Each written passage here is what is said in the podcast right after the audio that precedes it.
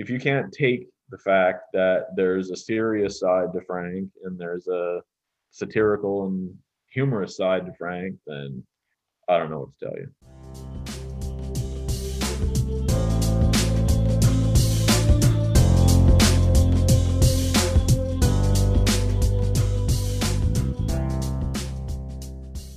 Welcome to the Trailblazers and Troublemakers podcast. I'm your host, Scott Costin.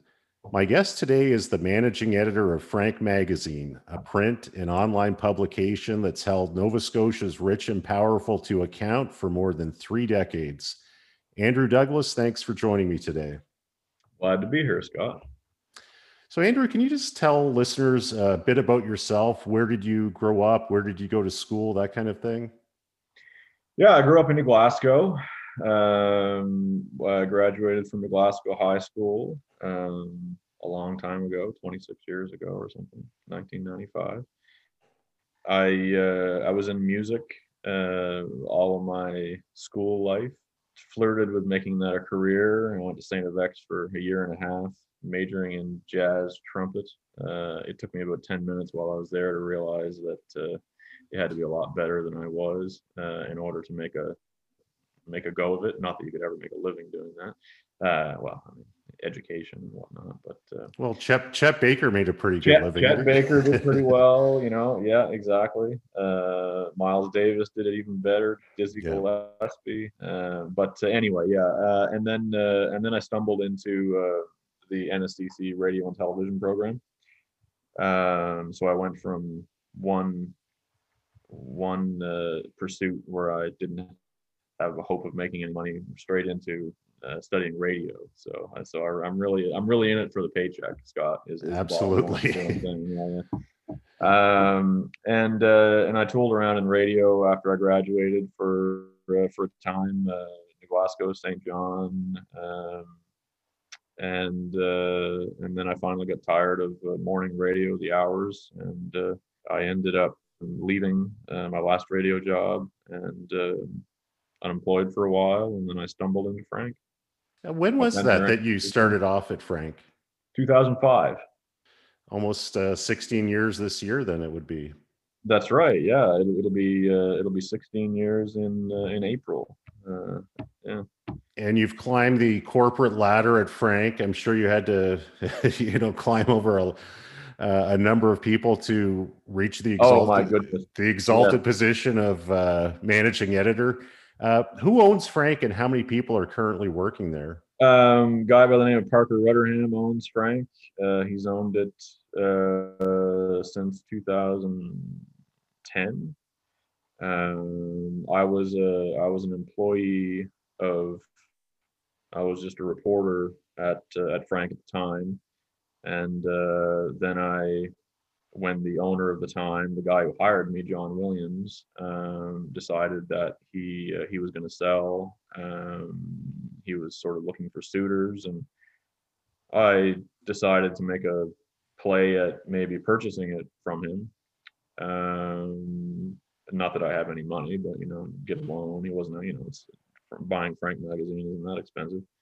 So it was something that I was looking at. All Nova Scotia got a hold of the story that I was looking at buying, and then Mr. Rutterham, Sydney native fellow, got wind of it and decided to make a play for it. And I met him, and so the deal. He bought it and installed me as the owner, as the editor. So I've been running the newsroom for the last 10 years, 11 years. Okay. And how many people are there? I mean, you've got, several people who appear fairly frequently, but are there, I'm sure it's a small... It's a pretty small, at the beginning, back in 2010, there was 5 people. But in recent years, it's been a much slimmer operation as far as full-timers. It's me and Cliff Boutlier. Cliff returned. Cliff is an original, well, he came in issue 3 or 4 in 1987. But he took some time away 10 years ago, unrelated to Parker's buying it. It just so happened that he left, and then the sale happened a few months after that. But Cliff left for a few years there. He came back 5 or 6 years ago. So it's me and Cliff, and who really, you know, write the thing. And Joan Weston, who is the longtime copy editor and layout person. She worked. She's been laying the thing out and copy editing since the very beginning. She had a relationship with an employment relationship with David Bentley at the Daily News, right?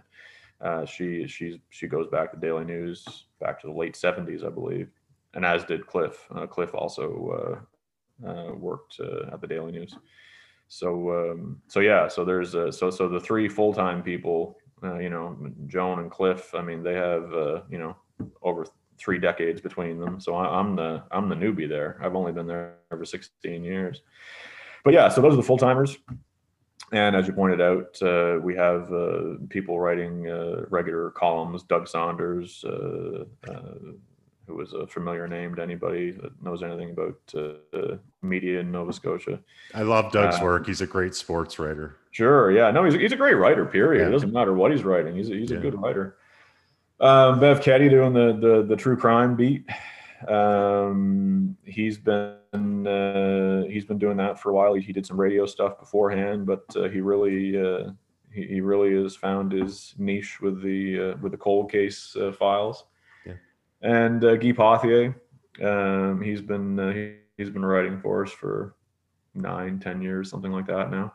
And our new addition to the freelance staff, Paul Palango, who has been doing the Portapique series.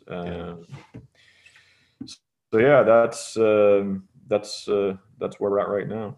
Well, that's the thing. People, who aren't too familiar with Frank think it's just satire and humor, but in fact, as you pointed out, you've got someone doing sports. You've got, Guy is he's writing philosophy almost. Bev is doing these awesome cold case files. And now Paul, as you mentioned, doing a really outstanding job on this horrific mass murder that took place in our province, and in which, there appears to have been some degree of, either lack of information from the RCMP or lack of competence from the RCMP. It's lack of staffing. Yeah, understaffed. There's some incompetence there. There's some mismanaging there, and there's also the X factor. There's something else that nobody seems to know. Yeah. There isn't too many things that I can think of that would explain why the RCMP rescued the Mexican cartel connected friend of Gabriel Wortman's, who made the decals for his car, for his fake RCMP vehicle that he drove around in. There aren't too many explanations that I can think of why the RCMP would rescue that guy and his family 2 hours before they rescued the children of whose parents, who were cowering in a basement, whose parents had just been murdered. They rescued him. They rescued Griffin and his family 2 hours before those kids were rescued. And it can't be simply incompetence. There has to be another explanation for that. And Frank's been doing outstanding work on this from the beginning. In fact, and I remember reading it, you had written a piece about the killer who, before this had happened, was working as a denturist in Dartmouth. And you had this odd story about him and this confrontation of sorts that he had with police who had parked at his on his property of his practice and gone to Tim Hortons, I believe it was. Yep. How chilling or how, I mean, what was your reaction when you realized that that guy who you had just written about, I think it was only a month or two beforehand. 2 months. Yeah. Yeah. That was the guy who had done this. Yeah. Just absolutely shocking. I got a call on the Saturday morning. No, I'm sorry, the Sunday morning, April 19th. I was woken up out of bed at 6:30, 7 o'clock on April 19th from a law enforcement person who I knew. Give me Gabriel Wortman's phone number. I know you have it because you just wrote about him in Frank 2 months ago. Yeah, it might be on my computer while it's going on. Just, you know, at a time when law enforcement was desperately trying to track down Gabriel Wortman. And so at the time, I assumed it was some kind of a domestic thing. Maybe he was, you know, in his house with a firearm and not letting his wife or girlfriend leave, or, you know, right. So one of those things, a standoff sort of thing. That was what my mind jumped to. But a few hours later, it turned out it was one hell of a lot worse than that. A hell of a lot worse than that. But when he crossed our paths there in early February, I guess it was, of 2020, he contacts us and he with a story about how he's really pissed off that people are always parking in his private lot, you know, that who aren't patients of his at the denture clinic, customers or whatever the hell you call people who go to a denture clinic. Then he tells us the story about these cops that use his parking lot, and as you say, went to Tim Hortons, and cops come back from Tim Hortons, and they're surprised to see the gate down, and he's not letting them leave. In hindsight, it's like, wow, this guy must have a screw or two loose. But boy, the way he laid out that story, it was so just calm and matter of fact, and you know, it just aggravates him that everybody's trying to use his lot for free. You know, he doesn't want a parking garage. You know, he's a denturist. You know, the way he told the story, and then of course, you know, you call the cops to confirm it and everything, and you know they confirmed that there was an incident. I mean, it didn't turn into anything. Eventually, Halifax Police sent more and more people there to sort of talk him down, and there was no violence or even threat of violence or anything like that. It was just basically they needed a calm person to say, we're really sorry, we won't do this ever again, and my apologies. You know, somebody had to calmly sort of extricate police from the situation, and it did, and you know, everybody went about their business, and then 2 months later, he goes off. Yeah, and I think Frank Stanton, great work on this story from the very beginning. I'm wondering what your assessment is of other media in Nova Scotia and how they've covered it. There's been good work. I mean, Andrew Rankin's piece a month ago, just before Christmas, about Wortman and his abusive father and all that kind of stuff. I mean, that was some prime stuff. Global's Sarah Ritchie and Global have been doing a podcast, and you know, they're really getting into the weeds. You know, there's been some very good work, but there's also been some you would expect more of it. You would expect, if this had happened 20 years ago, Well, I mean, first of all, there aren't as many reporters on the ground now as there were 20 years ago. But if this had happened at a time when media was better staffed and also more willing to go to wherever the story would take you, like reporters used to do back in the day, we would see a lot more. Because, I mean, you know, Andrew Rankin, speaking of Andrew Rankin's piece, he got a lot of blowback about that story. He got a lot of, people saying, we don't want to know anything about Gabriel Wortman. Stop using his, not just stop using his name, but stop digging into his past and stop trying to explain why he did what he did and focus on the victims and don't focus on. And I mean, I have a real hard time getting my head around somebody who feels that way. I mean, I come from a place where this thing happened. I want to know as much as I possibly can about why it happened, about who did it, who was around them, you know, every single fact that you can possibly glean. But there seems to be more and more people who don't want that sort of information. I mean, you know, whether it's, you know, I don't know what you call it, sensitivities, political correctness, whatever you want to call it.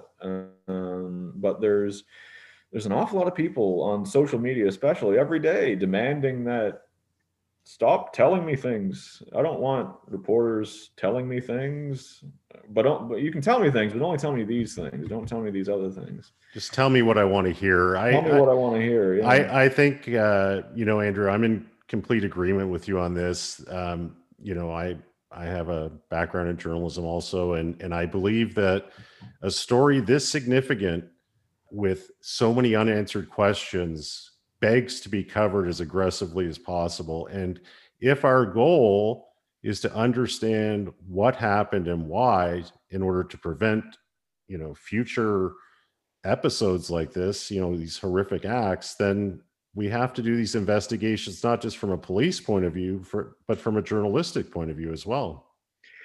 Yeah, we, in the first issue after the shooting, Cliff called Lyndon McIntyre and had a talk, and Lyndon went off about it had just been a few days after Trudeau made his statement about don't use his name, you know, don't put him on a, you know, whatever, don't use his name and all that stuff, and we don't need to know anything about him, and Lyndon's like, I hate that. I'm just paraphrasing here, but Lyndon was, you know, something along the lines of, I hate the fact that I want to know anything about this cretin, this bastard that did this.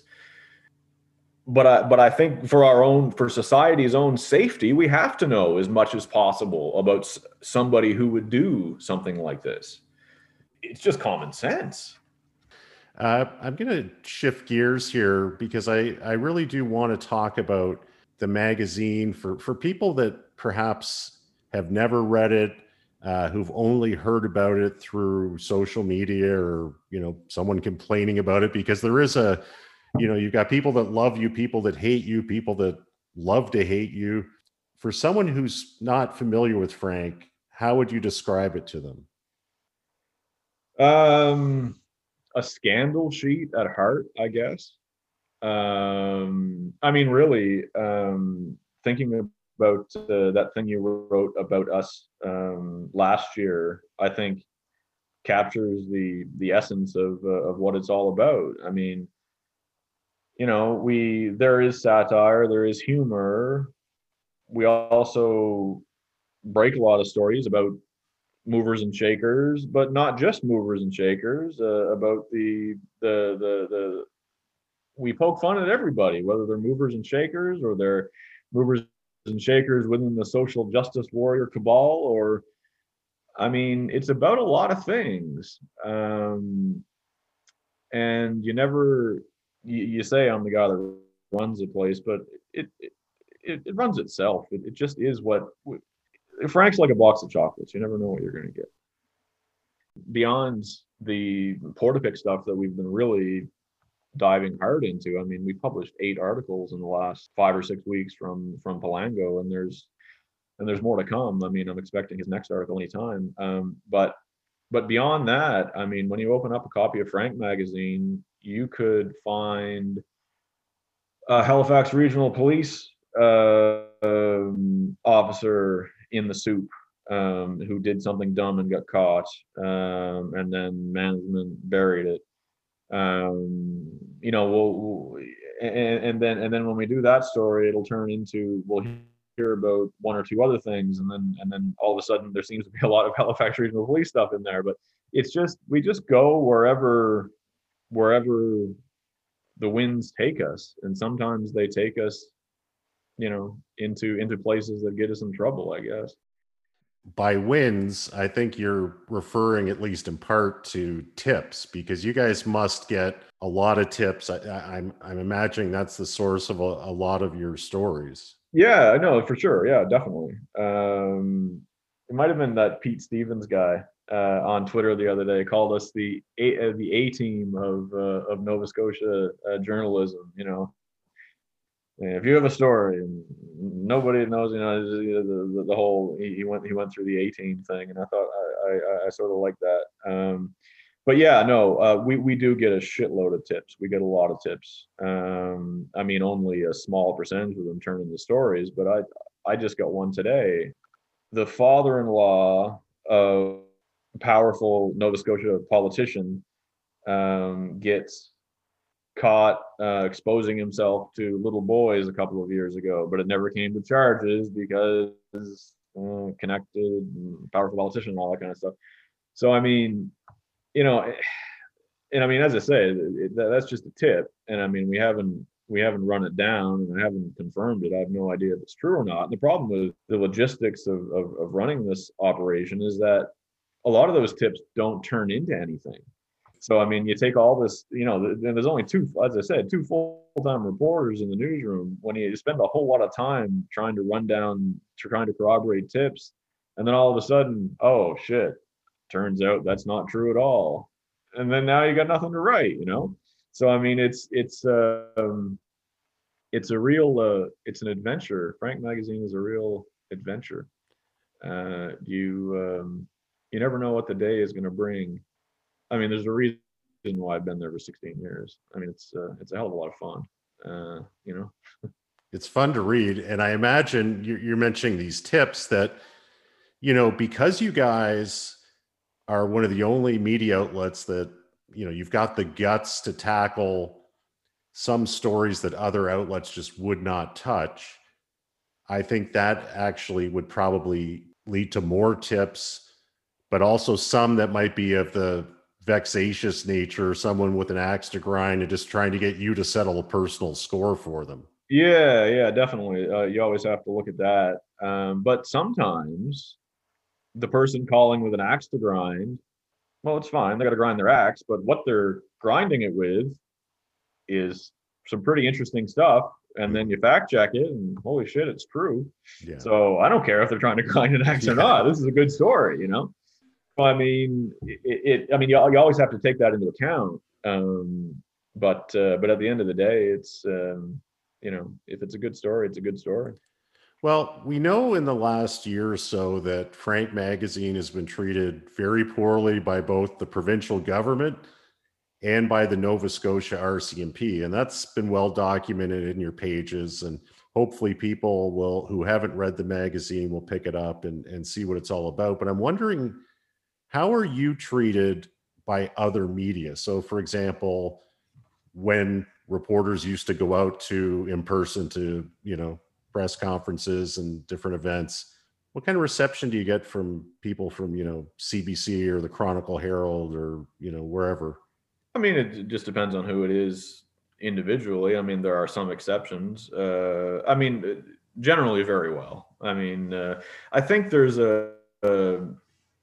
some amount of respect, however begrudging it is. And then there's also just the reflex of no matter what people think, they just tend to be generally polite. I mean, people, I'm talking about people that aren't on the internet. But yeah, in person, it's never been an issue at all. We went to, there's only one time I can think of off the top of my head. Okay. Maybe two times that other media has been dicks to me personally. Both occurred at the Atlantic Journalism Awards. The first time was, this is about 10 years ago now. This is back when Ian Thompson was still at the Chronicle Herald. This is back when the Atlantic Journalism Awards was still, I don't want to say a big deal, but there was still, the Chronicle Herald would have 15 people at their table at the Atlantic Journalism Awards. And so, somebody won whatever award and I was at the table sort of taking pictures, and Ian Thompson turned around and pretty near bit my head off. It was, don't you have any respect, man? And, we're trying to blah, blah, blah. This is a guy who's I can't remember what his job title was at the Herald, but he had a pretty, he was pretty high up there in the, but anyway, I got an apology. He apologized to me for that. A few days later, I think he's sort of a hothead. And then a few years ago, it might've been 2018. No, it was 2019. We had just written a story that was sort of unflattering to News 95.7. Oh, when their intern. When their traffic guy, when their traffic intern guy, yes, this one, yeah. Their traffic intern guy had that fatal hit and run in Dartmouth, and then just went to work like nothing had happened. So we wrote this is in the winter of 2019. We write the story about that, and then so cut to a couple months later, May of 2019, at the awards ceremony. The now news director of News 95.7, who used to be just the Dan Allstrand. Oh my God! If looks could kill, I would be. Hi, how you doing? But yeah, no. I mean, mostly it's mostly people want to chat. Actually, I mean, they're reporters. They want to have a talk, and some of them are indebted to you because they're borrowing your stories a week or two after you publish them. They strangely appear in the corporate, sometimes that does happen, yeah. Or on the public broadcaster, for example. Sometimes that does happen.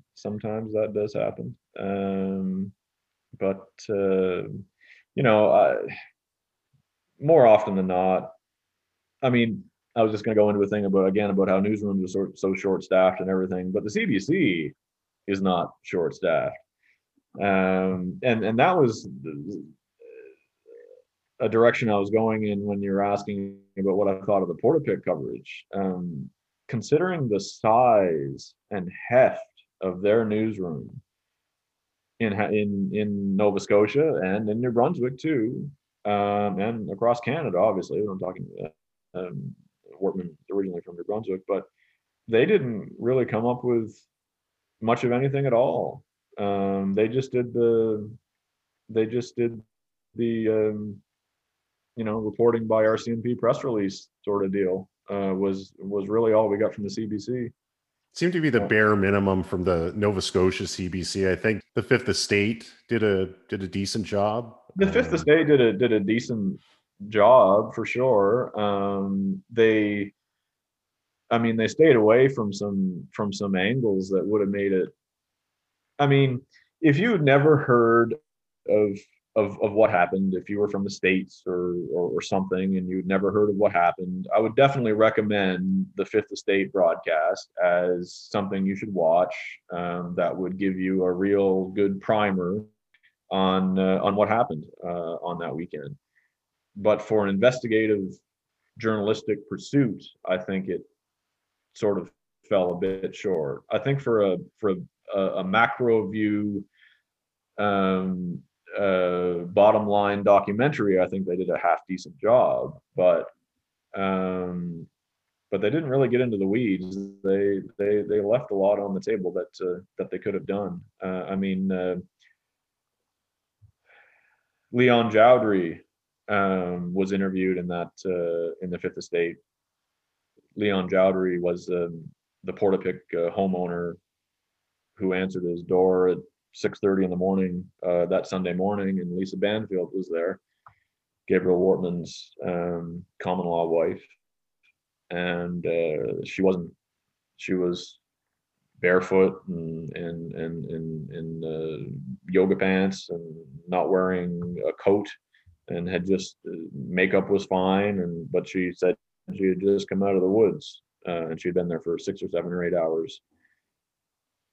And it was below zero that night. And Leon Joudrey doesn't believe at all that's what happened. And he told the Fifth Estate documentary crew that, but that didn't make it into the documentary.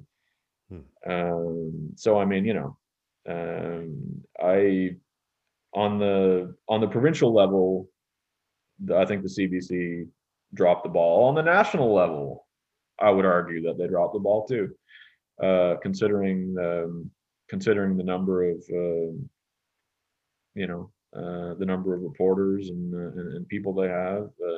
I don't know.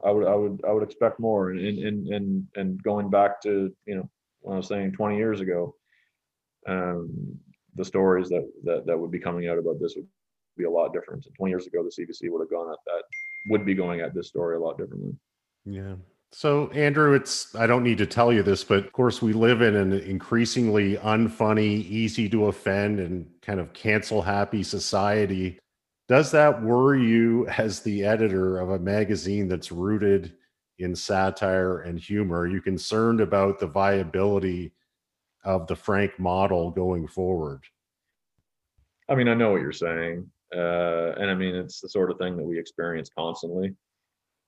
We've had an uptick of readership over our Portapique coverage, and just the other day, I put out a satirical graphic making fun of the RCMP's number 2 man in Nova Scotia, Chris Leather, and how he seems to be curiously easily satisfied with everything. He was satisfied with the communications of the RCMP on the night of April 18th and the morning of April 19th. And then just the other week, he declared himself to be supremely satisfied with the timing of the emergency alert that went out over that situation in Amherst. And so we had a satirical piece about, here are some other things that Chris Leather is satisfied with. And it was just silly shit. The sort of stuff that Frank has been doing for, 30 years.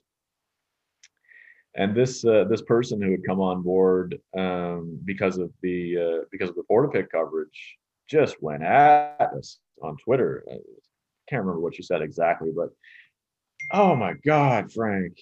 Your stock went up in my eyes because of what you guys have been doing since, for the last 8 months. But then you go and ruin it with this. I mean, come on. And I'm like, listen, lady, I didn't say this to her, but I can say it to her now. It's what we do. I mean, if you can't take the fact that there's a serious side to Frank and there's a satirical and humorous side to Frank, then I don't know what to tell you. There's also, I think, just an issue in society where we need something to reflect us totally. We need to agree with us entirely. There's some things in Frank that I have not enjoyed, that I have not found funny. There's a few things that I found bothered me, but as a whole, it's an excellent publication. And you mentioned I wrote a blog post maybe 10 or 11 months ago, and I just said what a great publication it is. And I don't need to love 100% of what you do to read and enjoy your magazine any more than I do with, podcasts I listen to or news programs I watch. And I just wonder that's the thing that concerns me, is that people are so easily offended. And, an example of something, you guys crossed a line, I don't know when this was, maybe 2 years ago, the cartoon of Al Jones. And there were people out to cancel you. I thought the cartoon was in poor taste. I thought anyone that saw that rendering of Al Jones would see that it was offensive. But it doesn't mean that you should be shut down and taken off of supermarket racks. But you did have to, I think about a year ago, reduce your print schedule from a bi-weekly to a monthly. Yep. And I'm just wondering, again, is that a warning sign, or is that just you shifting gears because of the new realities of media? It's just shifting gears because of the new reality. That's an excellent way to put it. The print edition of Frank Magazine will die before Frank Magazine dies. I'm not saying the print's only got a year left. It's only got 2 years left. But if you're being realistic, whether any print media, whether it's the Chronicle Herald or whether it's the New York Times, will eventually stop publishing a paper edition because it just makes more sense. It just makes more sense to be online. Especially in your case, because the magazine doesn't have ads. Yeah, that's right. Yeah, exactly. There's no question about it.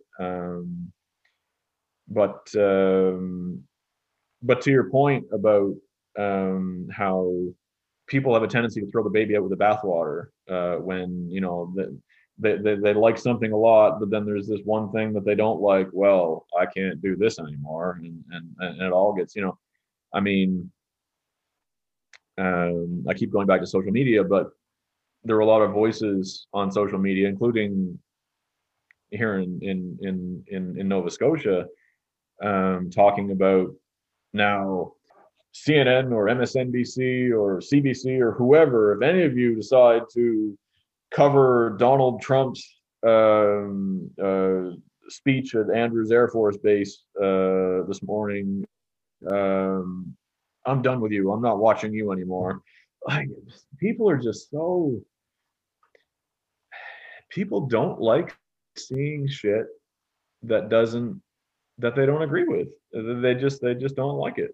And I can't explain it really. There's a whole bunch of stuff that I hate read all the time. I get enjoyment from things I like, and then I also get enjoyment from things that I hate. You can enjoy all sorts of stuff. But yes, thank you for not canceling Frank over that Al Jones cartoon. I really appreciate that, Scott.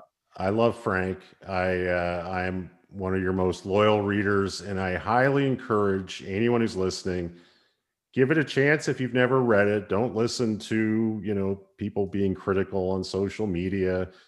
There is some really good journalism in there. You're guaranteed to laugh out loud several times when you're going through the magazine. And I just think it's a real important publication in Nova Scotia. And this past year has shown it to be valuable to not only informing residents, but holding people in powerful positions to account. So I guess we'll wrap it up there. Andrew, I want to thank you again for joining me. It's been a real pleasure speaking with you. Well, thank you very much for having me, Scott. You got a good podcast here.